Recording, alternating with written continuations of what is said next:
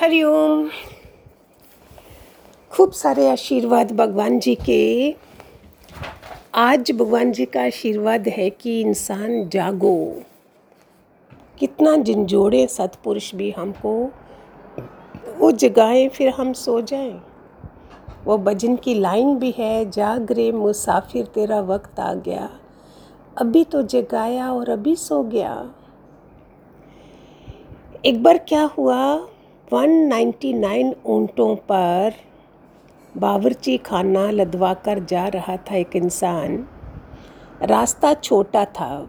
एक ऊँट बीमार होकर मर गया। उसके पीछे आने वाले ऊँटों की कतार रुक गई। पूरा रास्ता बंद हो गया और जो मालिक था, उसने रुकने का कारण पूछा सेवक ने बताया, हजूर, ऊँट मर गया है, रास्ता छोटा है, आगे नहीं जा सकते। उसको बड़ा मालिक को बहुत आश्चर्य हुआ, ऊँट मर गया, मरना कैसा होता है? वह अपने घोड़े से नीचे उतरा, चलकर आगे आया। गली छोटी थी, मरे हुए ऊँट को गौर से देखने लगा। अरे, इसका मुँह भी है? गर्दन भी है और पैर भी मौजूद हैं, पूंछ भी है, पेट और पीठ भी है तो ये मरा कैसे? वो विलासी था मालिक जो था। विलासी मालिक को पता ही नहीं कि मृत्यु क्या चीज़ होती है। सेवक ने समझाया, इसका मुँह, गर्दन, पैर, पूंछ, पेट आदि सब कुछ है, लेकिन इसमें जो जीवन तत्व है उससे इसका संबंध टूट गया है, इसके प्राण पखेरु उड़ गए हैं। तो अब ये नहीं चलेगा। तो मालिक ने बोला, क्या अब ये नहीं चलेगा क्या? उसने बोला, चलेगा कैसे? ये सड़ गया, सड़ जाएगा, गल जाएगा, मिट जाएगा, ज़मीन में दफन हो जाएगा। या गीद को, चीले, कोवे, कुत्ते इसको खा जाएँगे ऐसा ऊँट मर गया, मौत ऐसे होती है। तो सेवक ने बोला, मालिक को, मौत अकेले ऊँट की ही नहीं, बल्कि हम सबकी होती है। हमारी भी मौत हो जाएगी और मेरी भी। तो इतना बिलासी वो मालिक था, बोलता, सभी की मौत होती है। ऊँट की मृत्यु देखकर उसके चित्त को थोड़ा जंचकोरा सा हुआ, वैराग्य का तूफ़ान उठा। इतना विलासी, इसलिए आपको ये सुनाया आज। हम तो सदियों से भगवान का ज्ञान सुन रहे हैं। कोई बीस साल बोलेगा, तीस साल बोलेगा, दस साल बोलेगा, फिर भी उधर बैठे हैं और ये इतना विलासी मालिक था, उसको वैराग्य का तूफ़ान उठने लगा। कभी किसी गुरु के पास नहीं गया, नहीं सत्संग सुना। युगों से और जन्मों से प्रगाढ़ निद्रा में सोया हुआ आत्मदेव अब ज़्यादा सोना नहीं चाहता था शायद। 199 ऊँटों पर अपना सारा रसोई घर भोग विलास की साधन सामग्रियाँ, लाद कर, नौकर, चाकर, बावरची, सिपाहियों के साथ जो जा रहा था, उसने उन सबको छोड़कर कौन सा रास्ता पकड़ लिया? वह फ़कीर हो गया। कितनी शर्मनाक बात है ना। कोई गुरु नहीं था। कोई सत्संग में नहीं बैठा था, जो रोज़ सुबह सुबह शाम बैठ भाग रहा था सत्संग में। वह फ़कीर हो गया, उसके हृदय से एक प्रार्थना उठी, हे खुदा, हे परवरदिगार, हे जीवनदाता ये शरीर कब्रिस्तान में दफनाया जाए सड़ जाए, गल जाए, इसके पहले तू मुझे अपना बना ले मालिक। कौन बोल रहा है? एक ऑर्डनरी इंसान, विलासी इंसान, उसकी आत्मदेव जाग गया।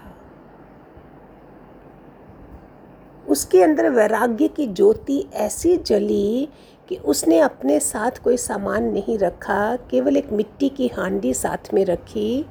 उसमें भिक्षा मांग कर खाता था, उसी से पानी पी लेता था, उसी को सिर का सरहाना बनाकर सो लेता था। इस प्रकार बड़ी विरक्तता से वह जी रहा था। एक झटका लगा, एक सेकंड लगा। एक बार वो हांडी का सहना बनाकर दोपहर को सोया था, कुत्ते को भोजन की सुगंध आई तो हांडी को सूंघने लगा, मुँह डालकर चाटने लगा, उसका सिर हांडी के छोटे मुँह में फंस गया। और वह अपनी भाषा में क्यों क्यों करके बोल रहा था?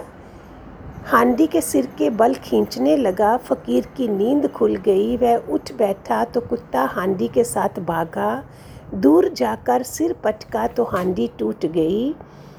तो वो मालिक विलासी कहने लगा, ये भी अच्छा हुआ, मैंने पूरा साम्राज्य छोड़ा, भोग वैभव छोड़े। एक सौ नड़िनवे ऊँट, घोड़े, नौकर, चाकर बावरची सब छोड़े और ये हांडी ले ली। हे प्रभु, तूने ये भी छुड़ा ली, क्योंकि अब तू मुझसे मिलना चाहता है, प्रभु तेरी जय हो। कौन बोल रहा है? जिसको लगना है, झटके से लगना है, नहीं लगना है तो लाखों करोड़ों वानियाँ हमने भगवान की सुन ली होंगी। पूरे शरीर की, पूरी आत्मा की सब सुन लिया होगा। रोज़ चाहिए हमको, रोज़ ज्ञान चाहिए। हो हो हो हो। सात साल की मीरा, सात साल का नचिकेता सात साल के ध्रुव प्रहलाद छः छः साल के बच्चे पा गए पा गए पा गए भगवान को। हमको रोज़ चाहिए। वो भी नाम के वास्ते सुनने के लिए। पेट की हांडी बन जाएगा और हाथ हिस रहने का काम देगा। बोलता है, पेट ही हांडी बन जाएगा और हाथ ही रहने का काम देगा। जिस देह को दफनाना है, उसके लिए अब हांडी भी कौन संभाले?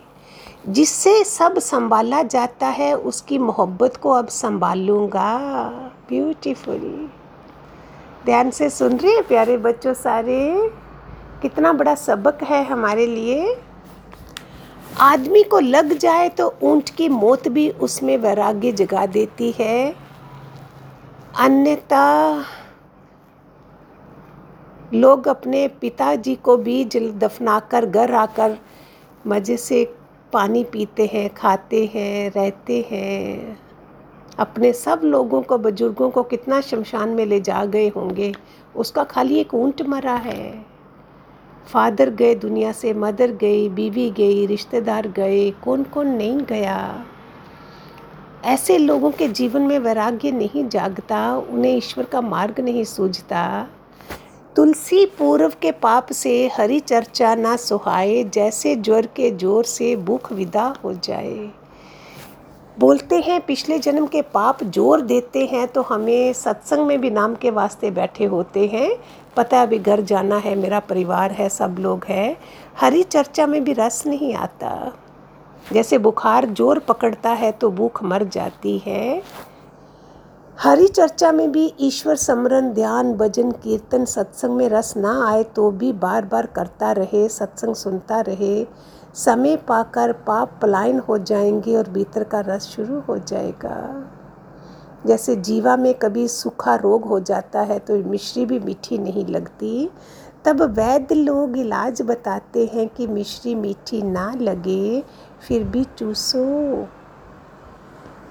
वही इस रोग का इलाज है। मिश्री चूसते चूसते सूखा रोग मिटता जाएगा और मिश्री का स्वाद आने लगेगा। इसी प्रकार पापों के कारण मन सत्संग में नहीं उठ पा रहा है।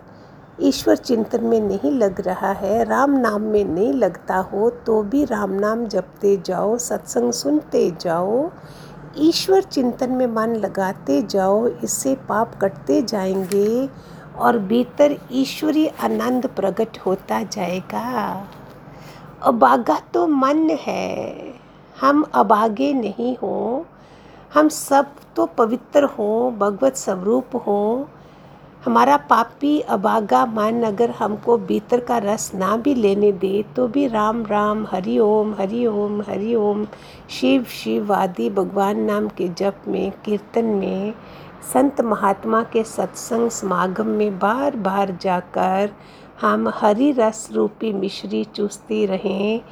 इससे पाप रूपी सूखा रोग मिटता जाएगा और हरी रस की मधुरता हृदय में प्रकट होती जाएगी, बेड़ा पार हो जाएगा।